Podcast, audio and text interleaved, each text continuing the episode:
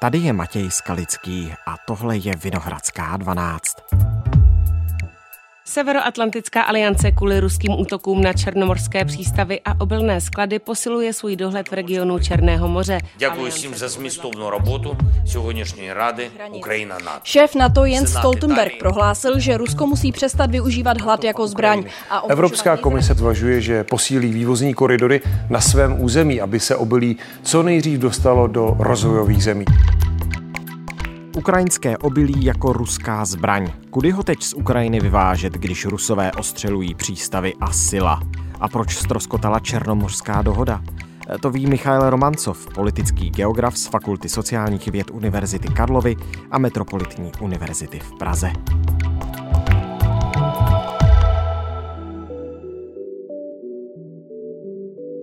Dnes je pátek, dvacátého osmého července. Dobrý den, vítejte ve Vinohradské dvanáct. Dobrý den. Severoatlantická aliance posílí průzkumnou činnost v oblasti Černého moře. Zapojí další letadla, drony a tak dále. Stane se tak po ruských útocích na černomořské přístavy v Oděse a v Mykolajevu a taky na ukrajinská obilná sila. To jsou ty útoky z posledních dní. Je to podle vás dostačující reakce na to? Tak je to reakce. Jestli je dostačující, se ukáže časem. Uvidíme, jakým způsobem budou na tuhletu zvýšenou aktivitu ze strany aliance reagovat Rusové. Tam není jaksi v tento okamžik asi čeho se chytit, co je z mého hlediska důležité. V Sankt Peterburgu v těchto dnech probíhá summit Rusko-Afrika. Afrika hmm. představuje z hlediska vlastně dodávek obilí jak z Ukrajiny, tak z Ruska velice zásadní, řekněme, kontinent nebo zásadního aktéra. A s největší pravděpodobností se zdá, že řada afrických vládců, respektive afrických zemí, má výhrady vůči tomu, jakým způsobem Rusko, proto existuje do toho anglické slovo weaponization, čili jakým způsobem Rusko weaponizuje právě svou pozici na světovém trhu s obilovinami, respektive jakým způsobem zneužívá vlastně tu válku s Ukrajinou. Takže je možné, že se Rusko dostane pod ještě intenzivnější tlak, který nebude tentokrát přicházet pouze ze západu, ale vlastně bude přicházet i z Afriky a a to konto, že Rusko změní svoje chování. Ale to je pouze předpoklad v tento okamžik. Uvidíme tedy, co se bude dít hmm. a jestli nebude nutné, aby NATO případně svoji aktivitu ještě dál zvýšilo, což samozřejmě má sebou, nebo nese to sebou, ale obrovská rizika vzhledem k tomu, že Rusko a Ukrajina jsou ve válce. Pokud jste zmínil, že jsou tu obavy, že Rusko weaponizuje obilí, můžu to vnímat tak, že vytváří vlastně z obilí zbraň v této válce? Naprosto jednoznačně existuje celá řada analytiků, jak věnujících se ekonomické analýze, tak analýze v, v oblasti, řekněme, vojenství a bezpečnosti, kteří používají termín, že v tento okamžik vlastně je svět v období, kterému se říká weaponization of everything. Hmm. Čili, že země prostě mají tendenci vytvořit si zbraň, nebo možná musíme používat termín zbraň, možná můžeme použít termín jako klacek, který jsou ochotní použít proti těm ostatním téměř z čehokoliv, co jim dává nějakou silnější pozici. Čili víme už delší dobu země produkující ropu, tak mají tendenci použít tuhletu svou výhodu vůči ostatním. Hodně se mluví teď třeba o produkci polovodičů. Takže Tajvan, Japonsko, Spojené státy, Japonci teď vlastně uvalili nějaké restrikce na právě vývoz čipů do Číny. Tak to je další takový případ. A Rusko a Ukrajina, to jsou země, které mají velice silnou pozici na světovém trhu právě v produkci potravin, respektive obilovin konkrétně.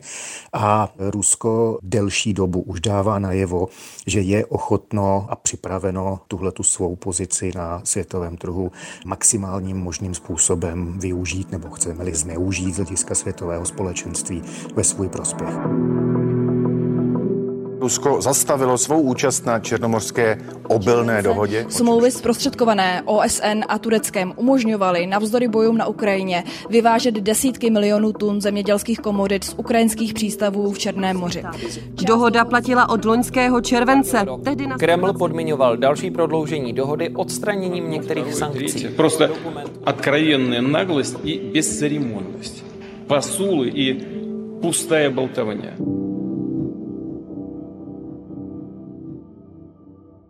Pojďme to uvést trošku do kontextu. Já jsem na začátku tedy říkal, že NATO posílí tu průzkumnou činnost v oblasti Černého moře a že to je reakce na ty útoky Rusů, jak na ukrajinská obilná sila, tak na černomorské přístavy, totiž tedy na ty dopravní trasy obilí z Ukrajiny, ať už je to na Blízký východ nebo do Severní Afriky. Vy jste zmiňoval, že právě tam míří zejména vývoz toho ukrajinského obilí. Proč Rusko vypovědělo Černomořskou obilnou dohodu v půlce července, která to umožňovala, ten vývoz? A proč pak na ty přístavy, na ty dopravní trasy zaútočilo? Je to nějaká změna v myšlení Moskvy, že právě teď se rozhodli, že už dál nebudou dovolovat Ukrajincům to, co dovolovali, ale že jim utnou i ten vývoz obilí? Já bych to přičítal primárně na vrub tomu, že válka na Ukrajině se prostě nevyvíjí tak, jak si Rusko představovalo, jak si přeje. A teď ani nejde primárně o to, že Rusové tu svoji slavnou speciální vojenskou operaci nedokázali dovést z jejich pohledu ke zdárnému konci v horizontu několika málo dní nebo týdnů. To už je teď celkem asi pasé, ale jde o to, že prostě Rusko není schopné dosáhnout svých cílů ani po pětistech dnech válčení.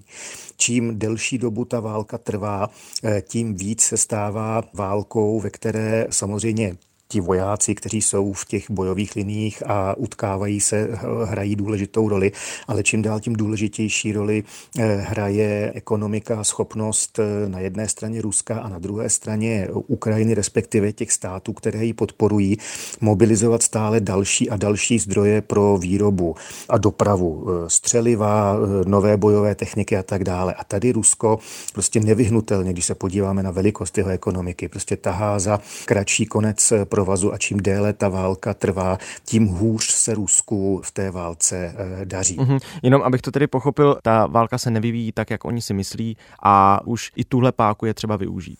Myslím si, že ano. Co s tím obilím teď bude, tedy pokud ta dohoda padla v půlce července, jsou tu ty ruské útoky, na to chce chránit nebo pomoct chránit Ukrajincům ty přístavy a ty dopravní trasy, tak můžeme se dočkat toho, že to obilí prostě na Ukrajině skončí, nikam se nevyveze. Co je jako cílem Rusů?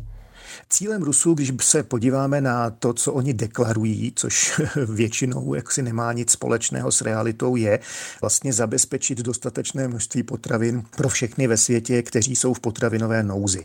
Moskva ústy prezidenta Putina dokonce prohlásila, že všem zemím, které měly nasmlouvané dodávky obilí z Ukrajiny, takže dodá stejné množství a zdarma. Jo, to znamená, Rusové sami sebe jaksi mají tendenci dát do pozice aktéra, kterému leží na blahu v prvé řadě zájem zemí třetího světa, těch hladovějících a tak dále a tak podobně. Realita je nicméně taková, že tím, že padla, ono už mimochodem k tomu došlo dvakrát předtím, že vlastně ta černomořská hmm. dohoda o vývozu ukrajinského obilí byla ze strany Ruska na vždycky určitou dobu, velice krátkou zatím pozastavena, tak na to samozřejmě reagují světové trhy. A světové trhy nebo světové burzy reagují velmi rychle, zřídka kdy reagují, abych tak řekl, s rozvahou, protože ta burza je o, o něčem o jiném.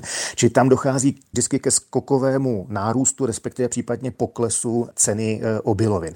A země, řekněme země Evropské unie, si mohou samozřejmě dovolit platit e, za, dejme tomu, obiloviny nesrovnatelně vyšší ceny než země, jako je Afghánistán, e, jako je, co já vím, Etiopie, Eritrea a tak dále. To znamená, ono to dopadá primárně právě nejhůř na ty nejslabší členy mezinárodního společenství, a Rusko se jaksi mocí mermo snaží v rámci těchto zemí vytvořit pocit, že to, že oni jsou v problémech, za to primárně můžou Spojené státy, Evropská unie, NATO, Ukrajina a tak dále a tak podobně. A oni jsou teď ti, kteří je zachrání a to obilí jim dodají. Ano, přesně tak. Rusové strašně rádi osvobozují hmm. a zachraňují. Ano, už, jsem, už se mi to geopolitické pucle dává dohromady. Děkuju. Teď už tomu poměrně dobře rozumím.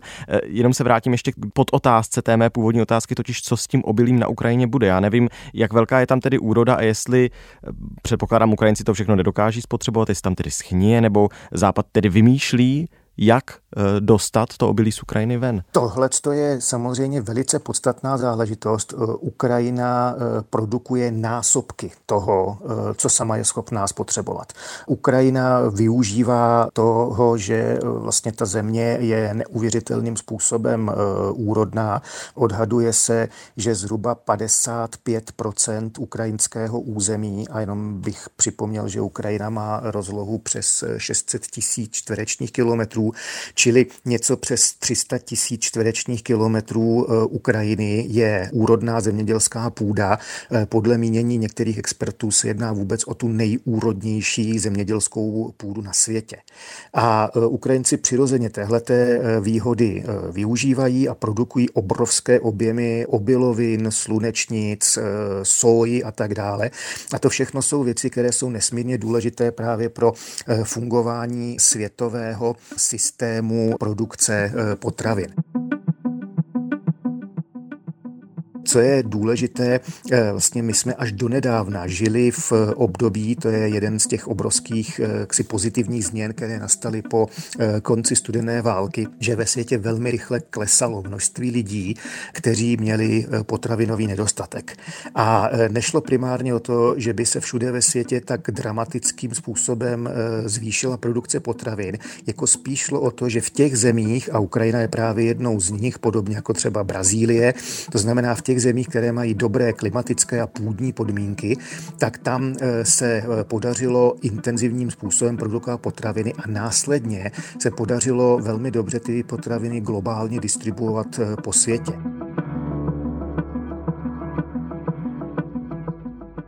V zásadě se dá říci, že někdy v šedesátých letech kolem padesát procent světové populace mělo potravinový jaksi nějaký nedostatek a po vlastně skončení studené války velmi rychle tohleto číslo, které se samozřejmě už od těch šedesátých let jako zmenšovalo, ale tak to kleslo zhruba na úroveň tři procenta. A ne primárně právě proto, že by všude začali produkovat potraviny, ale proto, že v tom poststudenoválečnickém světě se daleko lépe dařilo distribuovat ty potraviny. Potraviny. V okamžiku, kdy Rusko začne útočit na Ukrajinu, kdy vlastně zaminovali přístupy k ukrajinským černomořským přístavům, tak na tom světovém trhu s potravinami v uvozovkách ze dne hmm. na den najednou začal hrozit ten obrovský problém nedostatku potravin. Podstatné je, že z Ukrajiny, respektive z libovolné jiné velké producentské země světa, se drtivá většina těch potravin na světové trhy dostává prostřednictvím námořního exportu. Ty pozemní komunikace, které mimochodem Rusové samozřejmě také odstřelují, tak ty jsou schopny reálně pojmout jenom nějaký malý zlomek. To znamená, můžeme se bavit o tom, že Ukrajinci, ono se to konec konců děje, část toho svého obilí se pokoušejí dostat na světové trhy přes Polsko, teď se ukazuje možnost dopravovat to vlaky do přístavů v Pobaltí a odtamtud potom zase po moři, něco se dopravuje přes Rumunsko, ale problém je právě, jak to dostat z Ukrajiny. Ty objemy, které tam reálně jsou, tak prostě po zemi tohle to není možné. Moře je jedinou schůdnou nebo splavnou v tomto případě cestou hmm. a Rusové to vědí a zneužívají to. Hmm. Když jste nadhodil ty sousedící země, Polsko a jiné, tak v Bruselu, kromě té rady NATO Ukrajina, se tento týden řešila otázka obilí ještě mezi ministry zemědělství a zástupci několika unijních vlád, totiž státy Evropské unie, se nedokážou dohodnout na vývozu ukrajinského obilí tou cestou po zemi. Proč? Jako kde je problém? Já myslím, že perulem se týká primárně toho, a to jsme třeba už viděli delší dobu v Polsku, že tam jsou místní zemědělci, místní producenti, kteří také mají své zájmy, mají obavy z toho, že když se najednou na jejich území objeví obrovská kvanta ukrajinských obilovin, tak to horší jejich pozici, jak na těch svých domácích trzích, tak případně pokud jde o export. Evropa patří mezi ty velké producenty obilovin. Česká republika, my jsme země, která je poměrně malá z hlediska velikosti naší ekonomiky, ale pokud je třeba o produkci obilí, tak Česká republika patří mezi ty země, které jsou v tom jako globálním pořadí docela solidním způsobem vidět. My jsme, pokud je o produkci obilovin, soběstační a taky část toho, co jako máme nadprodukci, tak se snažíme vyvážet na světové trhy. A tohle jsou věci potom, že jak si ti zemědělci a zemědělská lobby je obecně v Evropské unii silná, tak z toho mají obavy. To znamená, že oni se bojí, že by příval ukrajinského obilí, které teď nemůže být exportováno přes Černé moře a šlo by přes kontinentální Evropu a dál potom do těch zemí třetího světa, že by zaplavilo ten jejich místní trh a tím pádem oni by neměli odbyt toho vlastního produktu, respektive té plodiny, kterou oni vypěstují. Pokud jsem správně pochopil ty argumenty, tak přesně tak. Ale já nejsem agrární analytik, takže je možné, že mi tam, že mi tam něco uniklo, ale pokud jsem to správně pochopil, tak přesně takhle, jak jste říkal. No a ono v Bruselu se teď řeší jako zákaz toho vývozu, protože ten by měl platit snad do poloviny září, že ty okolní země tam platí zákaz na ten vývoz. Chápu to tak, že vývoz přes ty země je dovolený, ale do těch zemí se tedy dovážet nesmí? Přesně tak. Zákaz vyvážet ukrajinské obilí do některých unijních států by podle ministra zemědělství Marka Výborného z K D U Č S L neměl být prodlužován. Pokud to obilí nedostaneme z Ukrajiny do zemí Severní Afriky na Blízký východ, tak to může vyvolat obrovský problém v těchto státech, který se nám může vrátit. We are ready to export by solidarity lanes almost everything which... Polsko, Bulharsko, Maďarsko, Rumunsko a Slovensko totiž chtějí prodloužit zákaz dovozu ukrajinského obilí na své trhy až do konce roku. Aktuální zákaz má totiž platit... Co si o tady těch rozepřích, když se, protože ministři zemědělství se zatím neshodli na tom, zda ten zákaz do těch okolních států Polsko, Rumunsko a jiné bude pokračovat, co si o tom všem asi musí myslet Ukrajina? Tak uh, Ukrajinci samozřejmě, že jak si je tohleto netěší, nicméně, uh, a já teď řeknu něco, co se mnoha posluchačům asi nebude líbit. Nejde o to, že by se to líbilo mně, ale myslím si, že taková je realita, ale Ukrajinci si volky nevolky musí uvědomit, a tím mám na mysli teda jejich politické elity primárně, že Ukrajina není a nemůže být jedním jediným jaksi měřítkem pro fungování jednoho každého státu, ať už Evropské unie nebo světového společenství v globálním rozměru. Mm-hmm. Ono se to netýká třeba jenom právě těch zemědělských komodit, ale ono se to třeba týká právě toho tolik diskutovaného exportu nebo dodávek zbraní pro Ukrajinu. Protože na jedné straně je tady samozřejmě přirozené, že Ukrajina potřebuje ty zbraňové systémy ze západu, primárně z těch velkých zemí typu Spojené státy, Británie, Francie. Ty zbraně jsou dodávány, ty zbraně jsou jako v uvozovkách konzumovány v kontextu toho vojenského konfliktu, ale nedá se zabránit tomu, aby některé ty zbraně, třeba i poničené, se dostaly do rukou Rusům, to tak prostě ve válce bývá, a v okamžiku, kdy se Rusové dostanou k těm západním zbrojním technologiím, tak je důvodné se domnívat, že to okamžitě se pokusí nějakým způsobem prostě analyzovat, pokusí se a to konto třeba, byť nejspíš ne hned, ale v nějakém delším časovém horizontu, tyhle ty věci začít jak si produkovat ve vlastní režii, aby vylepšili svoje vlastní zbraňové systémy. Nepochybně se o tyhle ty věci dělí s Čínou, možná s Íránem, což jsou všechno potenciální konkurenti, nedej bože, vyloučit se to ale nedá, možná i jaksi země, se kterými v průběhu dvacátého prvního století to západní společenství bude muset vstoupit do nějakého konfliktu. A tohle to je přirozený vojensko-strategický bezpečnostní zájem, řekněme tedy západu, aby tyhle ty věci byly minimalizovány. A to je něco, co Ukrajina Ukrajinci nebo na co Ukrajinci nechtějí jaksi vidět a slyšet minimálně v té jaksi oficiální rovině. Dá se pochopit, jak říkám, že oni teď bezprostředně bojují, potřebují pomoc, ale ukrajinsko-ruská válka s největší pravděpodobností není posledním konfliktem, kterému v dvacátém prvním století budeme muset čelit. Dobře, na druhou stranu skutečně teď jsme v době, kdy Západ deklaruje tu podporu a určitě bude chtít pomoct Ukrajině s vývozem, když se vrátím zpátky k tomu obilí, do států mimo tu Evropu nebo tam, kde zemědělci nebudou mít obavu o to, že by neuplatnili nebo neprodali ten svůj produkt, tu svoji plodinu, ale tam, kde skutečně hrozí hlad. A tak se chci zeptat, nebo napadá mě, zda jednou z těch cest by nemohl být Dunaj a zda to je dostatečně bezpečné. V ústí Dunaje existují kapacity na dopravu, respektive překládku z železničních vagónů, respektive z těch říčních plavidel, ale Rumunsko, které většinu delty Dunaje ovládá, samozřejmě si nemá vytvořenou infrastrukturu na přeložení těch objemů obilovin, které prostě produkuje Ukrajina. To znamená, je to cesta, která se nabízí, je to blízko, což což je samozřejmě velice důležitý faktor, ale ani v případě Dunaje se nedá předpokládat, že by se tam dalo jakoby přeložit všechno. To znamená, bude to nějaká jaksi náhradní jaksi varianta, budou to v uvozovkách zadní vrátka, ale podstatné je, aby pokud možno fungoval ten export přes Černé moře.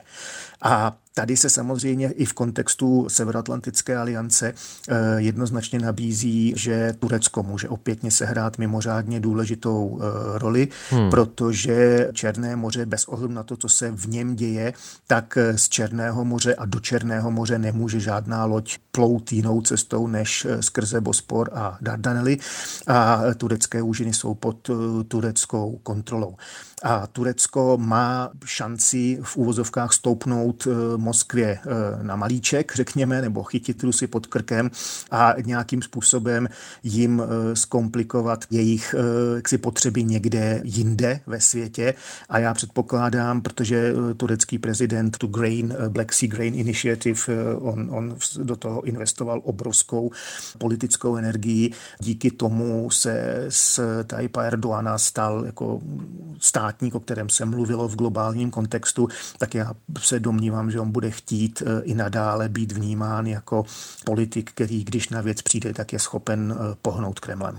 Na to jsem se chtěl zeptat právě úplně v závěru, totiž, že by se obnovila ta Černomořská dohoda nebo vytvořila na nějakém trošku jiném půdorysu, o tom se prý už jedná, Velká Británie a Turecko by o tom měli usilovat. Myslíte si tedy, že to má nějakou naději na úspěch a že to je jediná možná cesta, jak to obilí z Ukrajiny dostat pryč? Já se domnívám, že ano, samozřejmě, jak si tam jako padá v úvahu i ta možnost, že Rusové zaměří svou pozornost právě na ty přístavní terminály, respektive na ta místa, kde se skladuje obilí, ty zničí do takového rozměru, že pak řeknou, dobře, tak my už tě nemáme problém, tak vyvážíte, ono se může ukázat, že nebude už co vyvážet. E, jako I to hmm. je varianta, se kterou je zapotřebí počítat, nicméně pokud Rusové tohle to nedokáží, tak já bych sázel spíš na to právě, že ten tlak přicházející z Afriky, možná dokonce i z Číny, protože Čína taky nemá zájem na destabilizaci světa, takže nakonec Rusům nezbyde nic jiného, než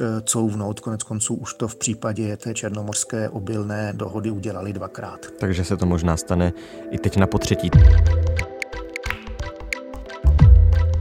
Tak moc krát děkuju za všechna vysvětlení a všechny odpovědi.